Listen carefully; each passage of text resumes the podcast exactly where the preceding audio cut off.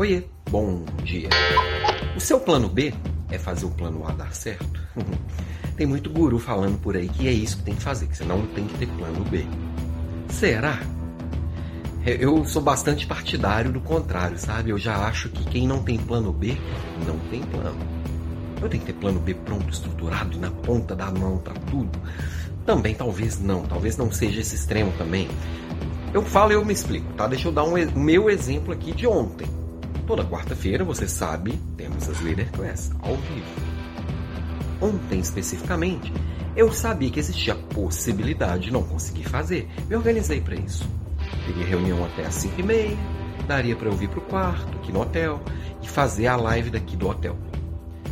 Não sabia se a internet era boa, não sabia se a reunião efetivamente terminaria às 5 e meia. O que, que eu fiz? Anteontem, gravei a aula que eu tinha para dar ontem. Gravei e aí quando é gravado eu tenho a oportunidade de fazer a melhor forma possível. Mas era gravado, não é a mesma coisa, eu não interajo com as pessoas, não troco do jeito que eu mais gosto de fazer.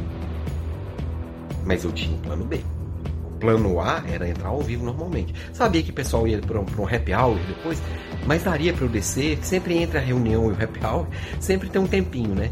Daria para eu descer, fazer, um, fazer a minha aula durante uma hora bonitinho e depois encontrar com todo mundo. O que, que aconteceu?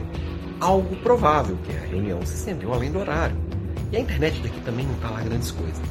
Já engatilhei a minha gravação para subir. Plano B engatilhado. Pode ter imprevisto toda semana? Claro que pode. Eu gravo aula, deixo ela de plano B toda semana? Claro que não. Já aconteceu de ter algum imprevisto que atrapalhou a aula? Sim, já teve uma vez que acabou a energia elétrica, não teve como eu transmitir a aula. Fiz no dia seguinte, tá tudo certo. Poderia fazer a de hoje no dia seguinte? Também não, porque eu vou estar viajando. Eu vou estar em viagem, voltando para casa. Então, às vezes é necessário ter um plano B. Quando? Fazendo boas análises, boas projeções de cenário. Eu acredito que para pontos importantes a gente precisa de um plano B. Preparar, organizar e deixar pronto.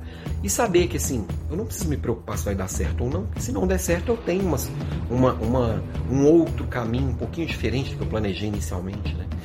Bom, mas enfim, o que eu queria deixar hoje aqui de recado, minha provocação diária, mais curtinha, provocação de viagem, aqui tô descendo já para entrar para a reunião, é essa.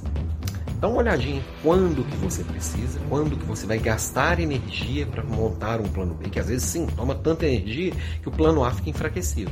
E parece que você nem quer tanto plano A assim. Não é isso. Ok? Beijo para você e até amanhã.